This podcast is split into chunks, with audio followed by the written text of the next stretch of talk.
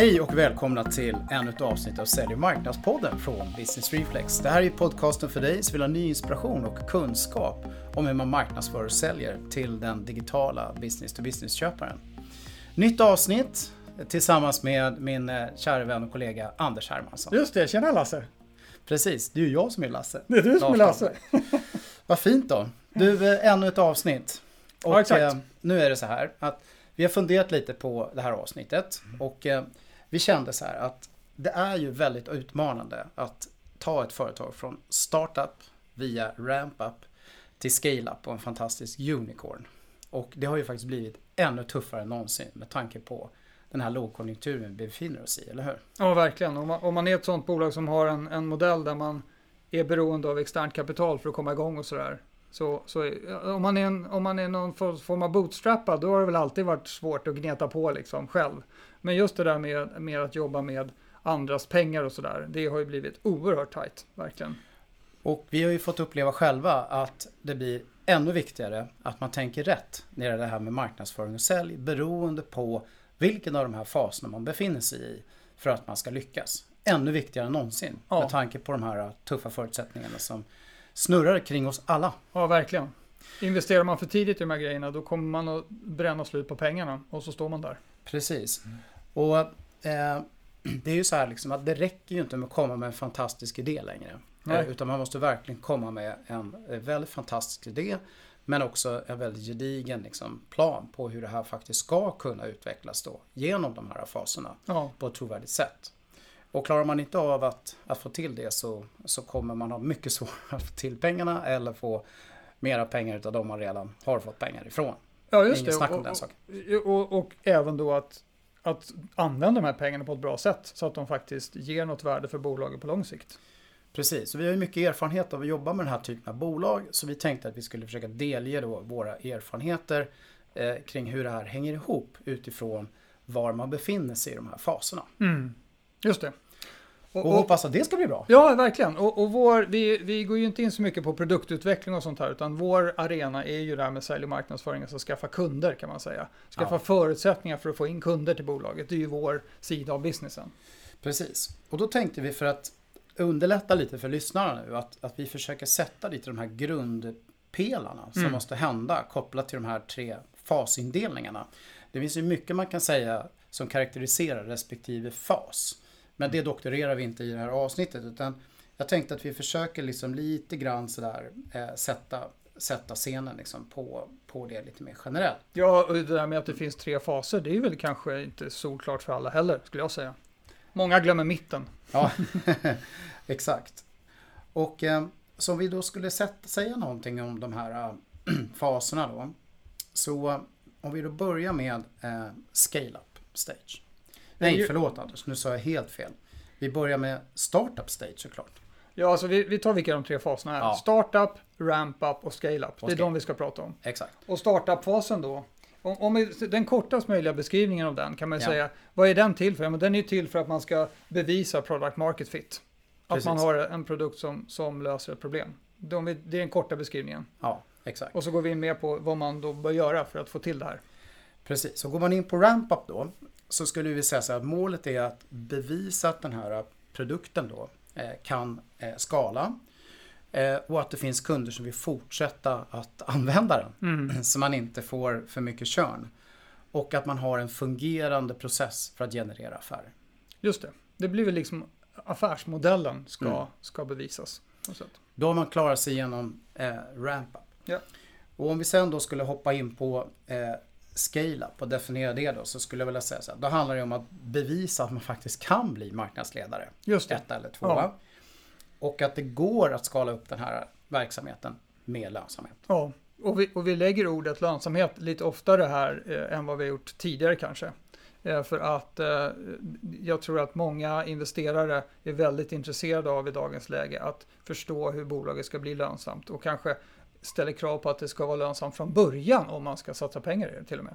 Så det har förändrats Exakt. lite. Mm. Exakt. Eh, så där har vi lite eh, då de eh, väldigt övergripande definitionerna av mm. de här stegen.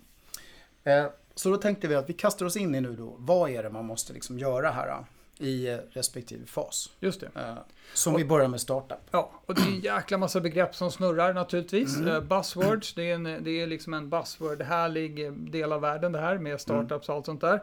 Men jag tycker en, en grej då som, är, som, som skiljer sig från product market fit, det är nämligen problem market fit.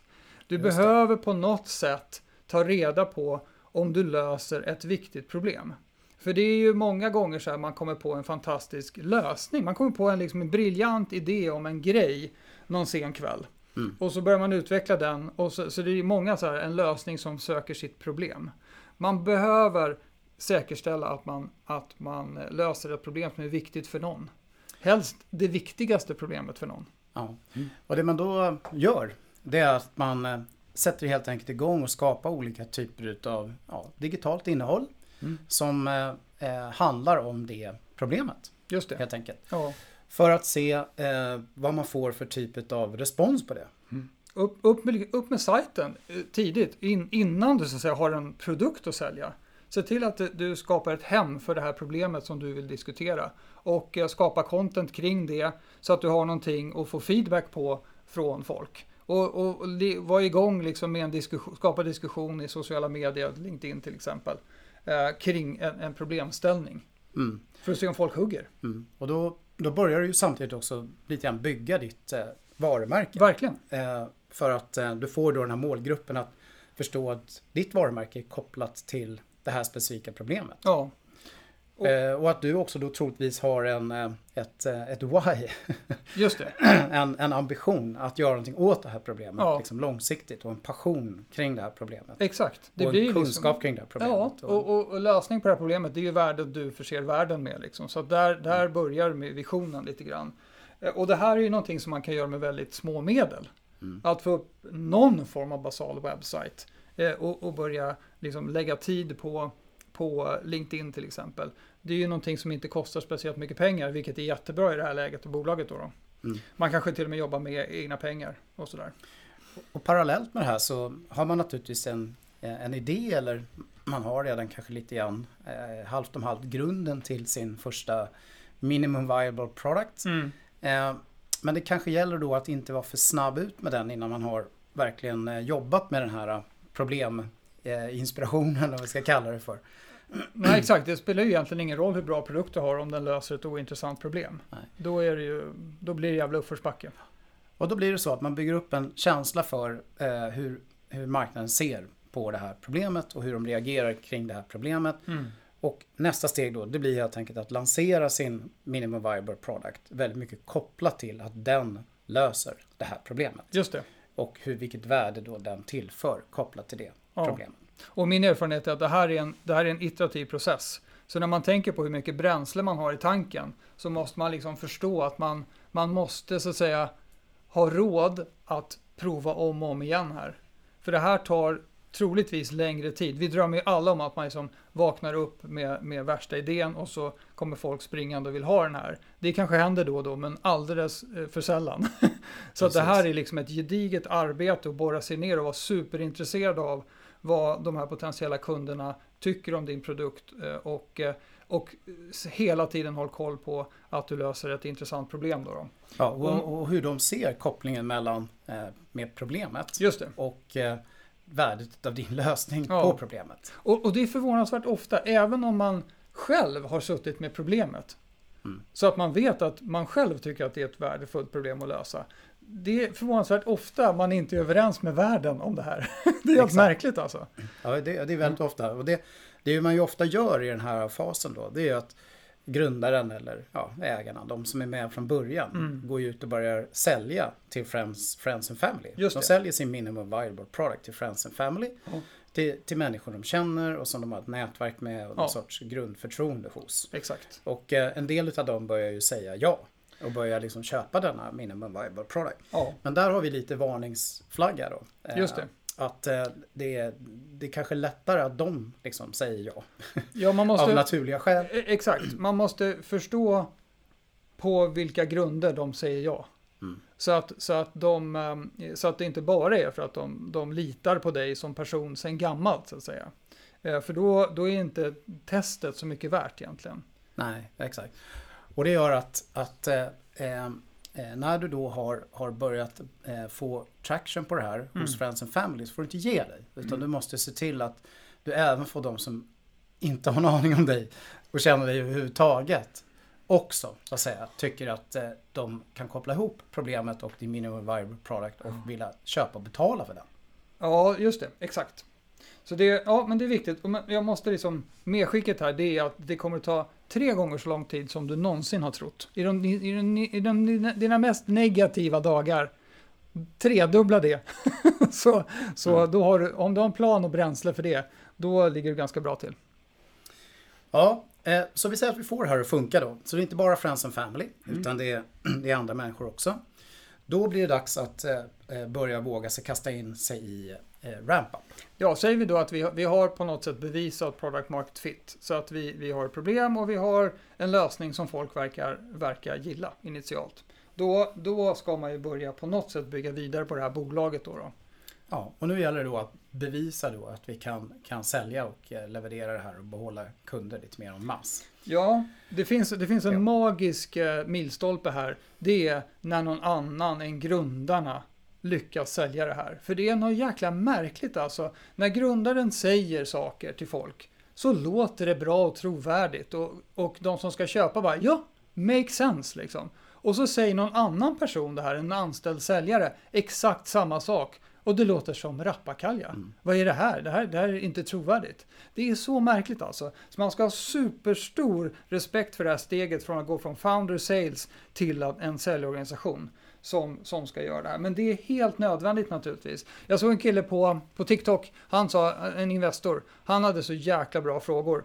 Eh, det var så här, okej, okay, hej grundaren, kan ditt bolag fungera, leverera utan dig?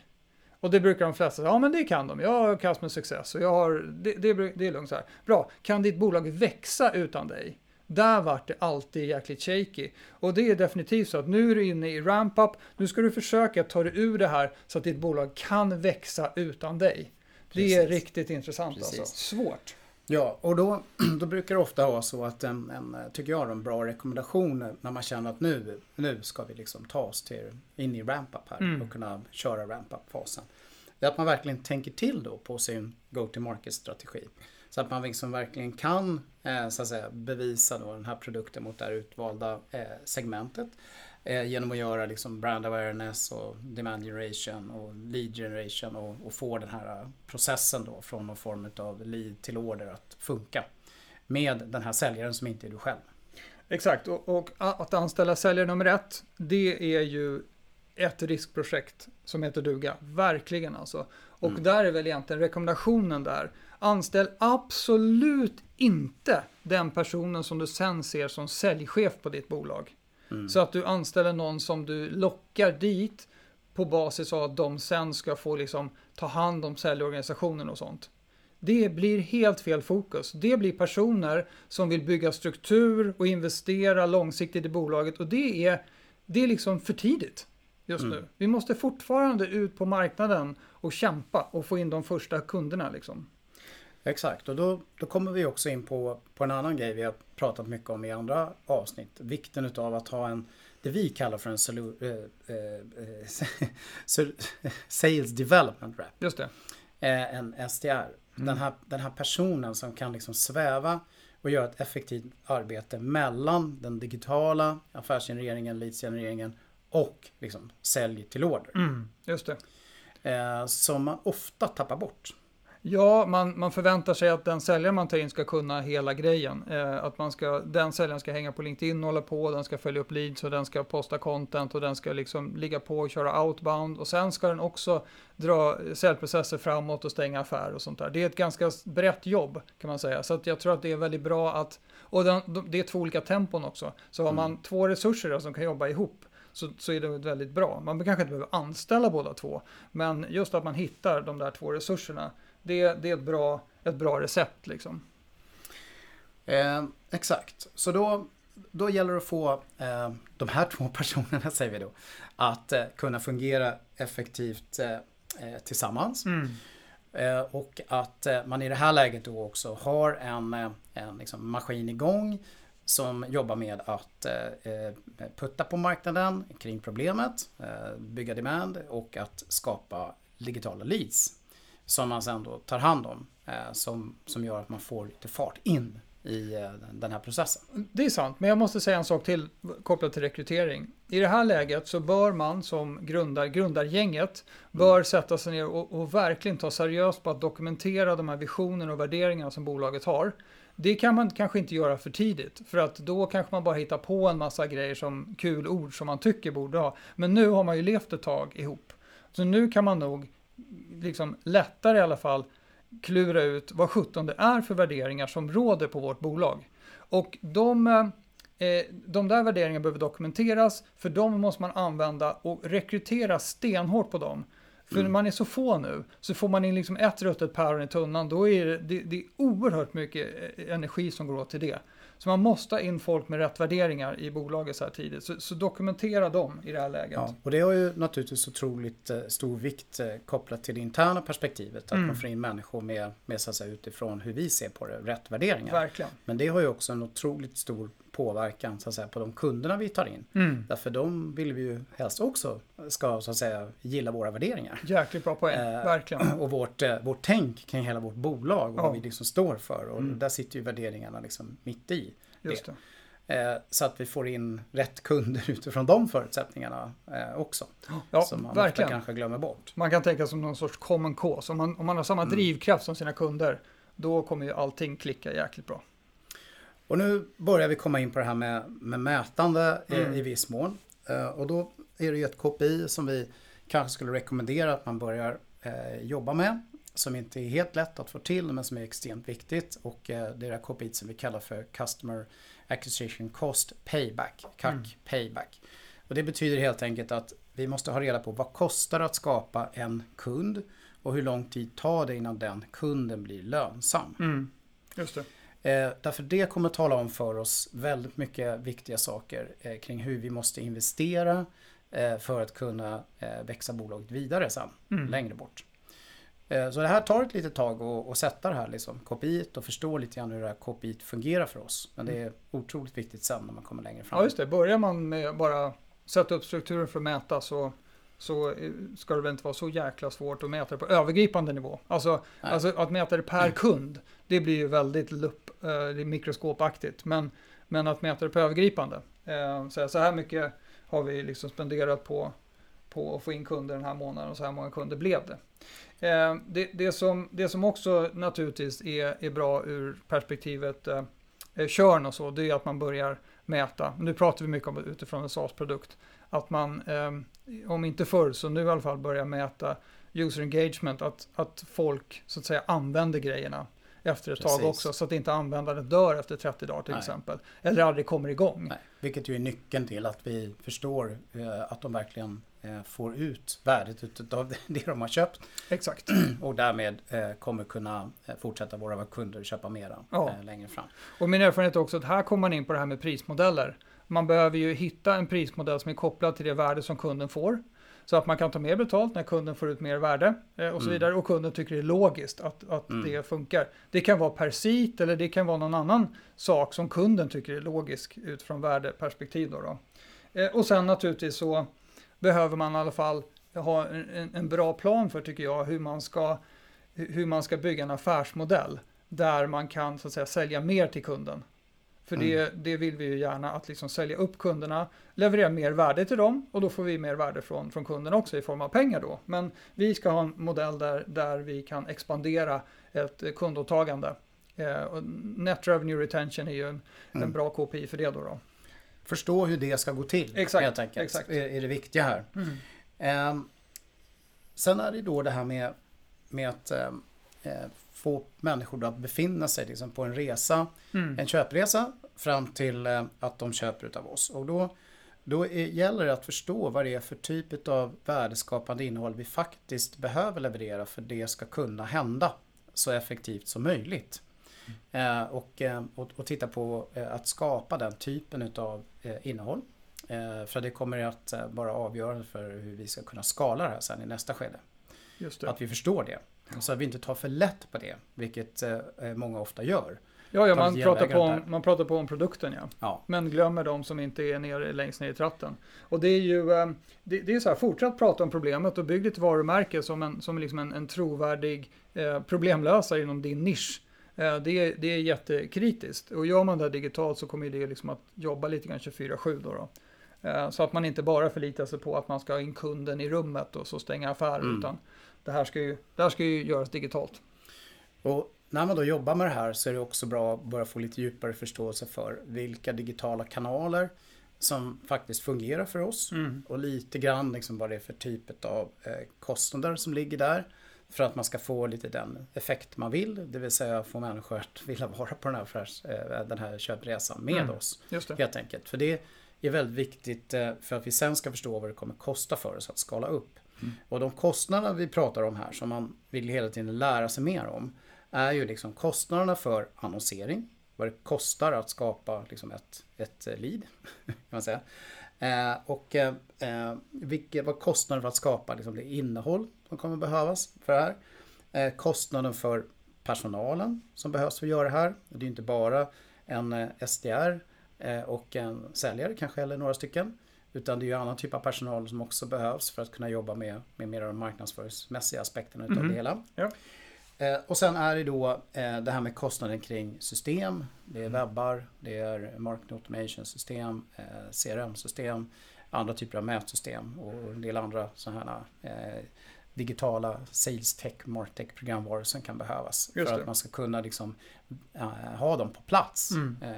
Och det är viktigt att ha det där ordentligt på plats och, och se till att det verkligen funkar Ja, när man är kvar liksom, i ramp-up. verkligen. Så man har digital infrastruktur som, som genererar affärer. Jag måste ta en grej till där om vad man pratar om för någonting. Det är Mm. många som glömmer bort eh, att prata om vägen till värdet. Och vad jag Mm. menar med det, det är ungefär så här att eh, vi, vi, vi skriver mycket content, vi, vi spelar in filmer om problemet vi löser. Fine, då inspirerar vi folk att vilja lösa det här problemet på ett Mm. nytt sätt. Jättebra. När de sen då tycker att det här borde vi göra, då kommer frågan, hur sjutton ska det här gå till? Hur ska jag som köpare fatta ett professionellt köpbeslut? Vad kommer att hända från köpet till att jag får ut värde? Vägen till värdet. Och jag brukar Exakt. snacka, när jag pratar med, med kunder, brukar jag prata om vägen till värdet när du köper en glass. Mm. Det är att du får av pappret av den här jäkla glassen och så stoppa in den i mun. Där har du värdet, socker liksom. Mm. Här när man köper ett system eller en SaaS-tjänst, då är det troligtvis inte så enkelt. För då ska folk börja ändra arbetssätt, de ska komma in i ett, i ett nytt system och så vidare. Och det kanske ska integreras med andra lösningar och sånt. Så det är en hel del saker som ska hända på vägen. Det där vill kunderna fatta för att kunna fatta ett köpbeslut. Eh, Mm. Så det finns ofta i, i många av de content-strategier man tittar på så fattas det här mellansegmentet Ja. helt och hållet. Hur ska det här gå till? Content. Det är helt, helt rätt. Vad är det som händer efter jag har köpt? Ja, exakt. För att jag ska få värdet. Ja. Och finns inte den typen av innehåll så vågar man aldrig trycka på knappen. Nej, nej, och, Mm. och då, är, då är man helt beroende av att säljare varje gång ska förklara för kunderna Mm. i säljmöten. Så det som alla de frågor som kunder ställer i säljmötet, eh, om man nu har bra säljmöten som man tillåter kunder att ställa frågor, de ska man skriva, de ska man skriva content om sen då. Eh, Mm. För, för det, det kommer hjälpa det hela säljprocesserna oerhört mycket. Eh, så. Och då är, väl, då är vi väl tillbaka till samma sak igen då. då. Det här med att eh, nu är det liksom tuffa tider. Och eh, det ställs otroligt mycket högre krav. Ja. Så att ju mer man kan berätta om hur det här ska gå till. Hur vi ska hantera den här ramp-up-fasen. Mm. När vi fortfarande är i startup. Eh, underlättar ju otroligt mycket. Tror jag. För de som eh, är med i början. Och Mm. behöver kanske investera i början i företagets resa. Ja, just det. Ja, men eh, det är klart att det, det, det är en stor risktagning att skapa sig min med viable product och så i, i, när man är i scale-up. Men jag känner liksom att det, det är i ramp-up som risknivån går upp. Mm. När man börjar investera i personal och ska försöka bygga en organisation. Eh, då, då börjar saker krångla till sig lite grann. Mm. eh, Helt enkelt. Eh, Man måste kanske börja bygga lite mer struktur och sånt. Men bygger man för mycket, investerar i struktur för tidigt, då bränner man upp det, det bränsle man har. Så då, då liksom finns det inget kvar för att man ska säkerställa sin, sin liksom, eh, affärsmodell. Då. Ja, och nu, nu sitter vi där då och känner så här att jaha, nu har vi bevisat att vi har faktiskt den här processen på plats som funkar och vi har kunder som stannar kvar hos oss Mm. och inte lämnar oss och sådär. Som vi var inne på. Och eh, vi har verkligen jobbat igenom de här grejerna vi har pratat om nu och riktigt ordentligt. Och nu så står vi där och tänker att nu ska vi hoppa in liksom i, i det här med scale-up. Ja, Och gasa på riktigt ordentligt. Ja, ja, precis. Jag tror att, att i, i dagens läge med, med eh, att pengar helt plötsligt blir jäkligt dyra också. Det är att man kan inte ta in för mycket pengar för då kommer man att, eh, vad heter det, vattna ur sitt eget innehav i bolaget och sådär alldeles för fort. Så det, det går inte riktigt utan man måste vara jäkligt snål. Och jag skulle säga så här att i den här ramp-up-fasen, om man redan här kan visa en lönsam verksamhet, då kommer pengarna inte bli lika dyra.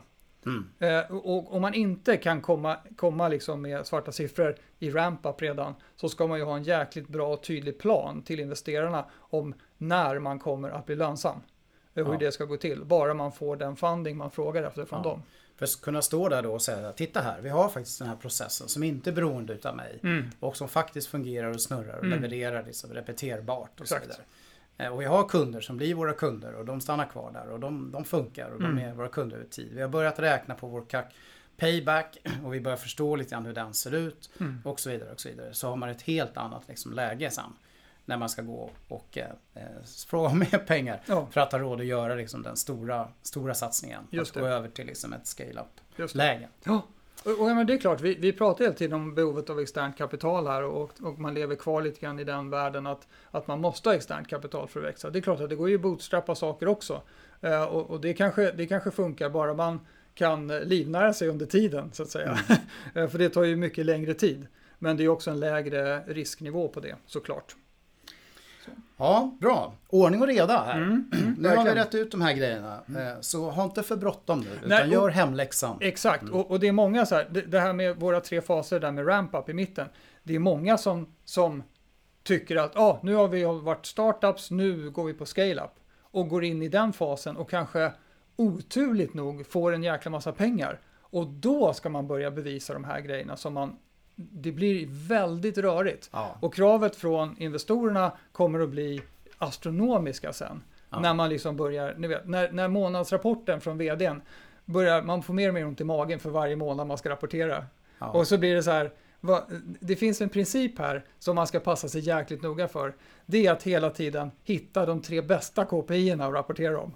Man ska vara stenhård mot sig själv och alltid rapportera samma KPI i varje månadsrapport. Anna, När man börjar fejka det där och liksom hitta, kan vi hitta något positivt? Ja. Så rapporterar vi det. Den är en varningssignal, grym alltså. Nej. Usch. Nej, precis. Så det... Slarva inte här nu, utan ta ramp-up på allvar. Mm. Ja, Det är verkligen. våra budskap, verkligen.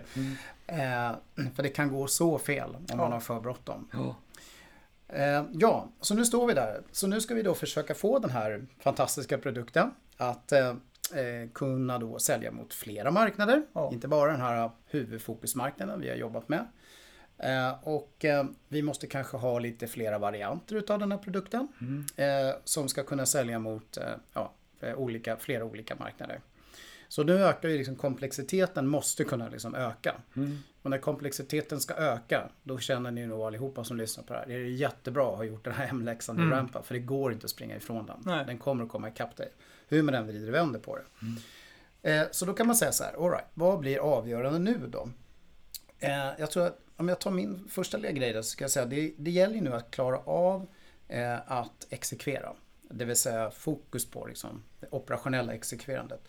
Och driva den här eh, mera komplexa processen då. Med kanske flera produkter mot flera marknader. Ja. Flera liksom, affärsgenereringsprocesser. Flera köpresor. Eh, och så vidare. Och kunna göra det då liksom, Eh, effektivt, helt klart. Sen kommer man in på det här med organisation då, Anders. Nu måste ju den växa. Ja, just det, precis. Och, och då blir det här med värderingarna eh, och, och visionen ännu viktigare. När man, när man kanske ska, ska kanske promota vissa till att bli eh, chefer över andra och eh, kanske rekrytera in externa chefer. Eh, oerhört känslig grej det där eh, att göra det. Så, så då kommer visionen och värderingarna in igen. Superviktigt.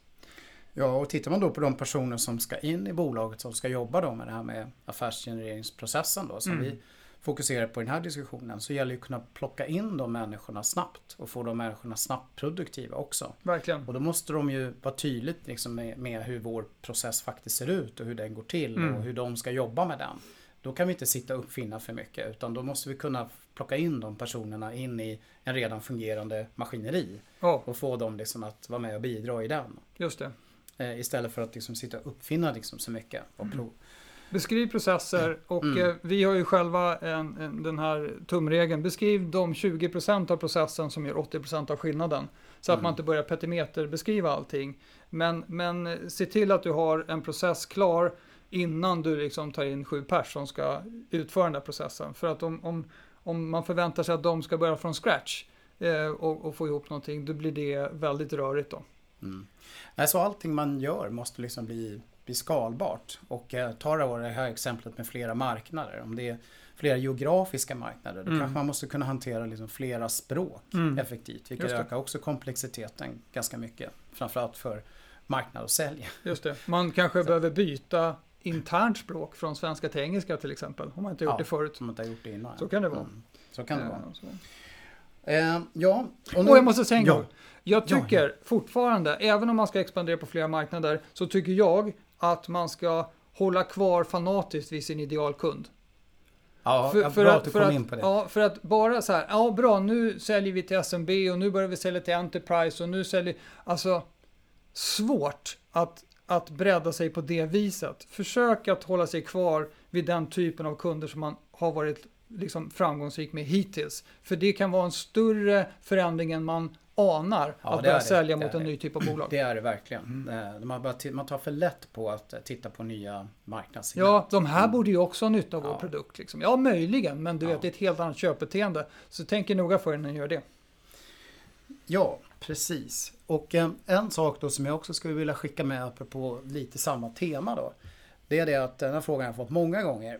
Så här, Lars, om vi ska satsa i eh, Australien och eh, Mellanöstern och eh, Nordamerika samtidigt. Mm. Är det inte så att det är väldigt stora skillnader på liksom hur köpresan ser ut? Men det är precis som du säger, håller man sig till samma, samma persona, Ja, samma, samma marknadssegment. Ja. Så, att säga, så är skillnaderna skulle jag säga betydligt mycket mindre än vad man tror. Mm. Nej, men att, faktiskt. att ge sig in på ny marknad eh, geografiskt, men också hitta andra typer av bolag där, då, då, då blir det svårt. Mm, precis. Mm. Så, att, eh, så det är mer likformigt internationellt Mm. skulle jag vilja säga än vad man tror. Eh, Men så kommer vi in på det här med datadriven då. Just det. Som det ju pratas om hela tiden. Ja. Och eh, nu är ju det helt avgörande. Nu måste vi verkligen kunna mäta allting som händer och sker kopplat till den här affärsgenereringsprocessen. Och vi måste kunna dra slutsatser utav den. Och vi måste våga kunna dra slutsatser utav den. Och förlita oss på den. För att vi ska kunna optimera affärer. Just det, och, och ha ett arbetssätt som, som där det är inbyggt att man optimerar. Mm. Så att man inte tar det på kickoffen varje år, utan, utan det här är någonting som man gör Mm. liksom varannan vecka och tittar på saker och ting. Man diskuterar sin säljprocess, man kanske hittar nya gates i, i, i de olika faserna i säljprocessen och så vidare. Så man verkligen försöker skruva på detaljerna för att bli, nu är man ju liksom en nu är man ju en storslalomåkare på elitnivå här, så nu handlar det liksom om att vi slipar den här kanten lite mer och vi, Mm. vi lägger ner liksom två grader knät. Nu, Ja. snackar, nu är man på den nivån. Ja, intressant att du kom in på det. Jag anar att du ska åka skidor snart. Här. ja, nej men eh, precis så är det. Så det, det vi inte sa där i Ramp men det som, det som verkligen ingår i det också, det är att man, man, när man inför de här systemen och, och bevisar processen och, och alltihopa det där, så förbereder man sig för att kunna bli datadriven. För det är nu först vi börjar få tillräckligt stora mängder data också. För att det ska finnas något vettigt att dra slutsatser ifrån. Mm. Just det är det. ofta svårare, svårt i ramp-up. Man har för lite man kan dra vissa slutsatser, men, Mm. men det är nu det verkligen blir avgörande. Just det. När vi scale-ups. Ja. Så nu är vi datadrivna här. Åh jäklar vad vi kör här. Eh, och, och nu kommer man in då på det här med eftermarknadsgrejen. Så, som vi sa i ramp-up. Det gäller att förbereda sig för den Mm. processen. Så att man kan hantera den processen. Nu gäller det att automatisera den processen. När vi får in nya kunder, att få dem att uppleva värdet eh, och sen då liksom få dem att fortsätta uppleva värdet och att vilja köpa mer. Just det. Och det, det, är ju, det är ju Customer Success och eh, även onboardingen då eh, ska ju, jag menar om, det är klart, vår, vår dröm ur Skalbergs perspektiv är att kunderna köper själva utan att vi behöver engagera oss personligen och att de kommer igång själva och att de köper mer själva. Det, det är ju en, en, eh, en bra vision. Mm. Men det är inte alla bolag som lyckas med det inledningsvis. Så man måste liksom ha personer på plats som kan hjälpa kunderna där det knakar lite grann i processen. Men jag tycker det, det är den ambitionen man ska ha egentligen. Ja, och, och, då kommer man in på det här med om, vi då, om det då är den här typen av bolag som vi touchar lite på, sådana här B2B SaaS-bolag och sånt. Mm. Det är kanske här också man måste verkligen ha integrerat sin, sin produkt, sitt erbjudande med så att säga eh, andra typer av system som man använder. Marketing automation och CRM och allt möjligt för att det här ska liksom sitta ihop som en, en helhet. Eh, och eh, för då ökar också förutsättningarna att man kan automatisera de där grejerna mm. och få till det där på ett bättre sätt. Just det. Ja du, mm. nu du. Nu har vi, nu har vi varit kloka gubbar, kloka gubbar här. Mm. Och, och då är det då så att eh, tillbaka då lite grann till där vi började eh, med de här tuffa, tuffa tiderna. Ja. Eh, så man måste sätta sig ner och tänka igenom hela den här resan som man ju vill åka på. För det vill ju alla som ja, drar igång sina bolag, eller de allra flesta i alla fall, har den här ambitionen att man ska, ska ta sig igenom liksom startup och ramp-up och, och scale-up. Ja, jag tycker så här, om, om och, vi, vi brukar ju försöka komma med något uh, sorts tips på slutet. och det, det jag kan liksom komma på, förutom allt som vi försökt dela med oss då, det är ju så här, var riktigt ärlig mot dig själv kring vilken fas du faktiskt är i. Ja. Så att du inte är i startup och agerar som om du vore i scale-up eller något sånt annat tokigt. Ja. Så det tycker jag. Fundera över i vilken fas ditt bolag faktiskt är i just nu. Vad är det ni har bevisat och vad är det ni har kvar att bevisa? Och jobba på det där ni står. Så att man inte springer framåt bara för att man blir otålig. Och vara ärlig också mot investerare naturligtvis om att var man faktiskt är någonstans. Ja, och vara ärlig med, med de som jobbar tillsammans med dig. Personalen som kommer in i bolaget. Och säga, vi är här nu. Och vi gör de här sakerna därför att eh, det är viktigt. Eh, så att inte personalen springer ifrån det hela.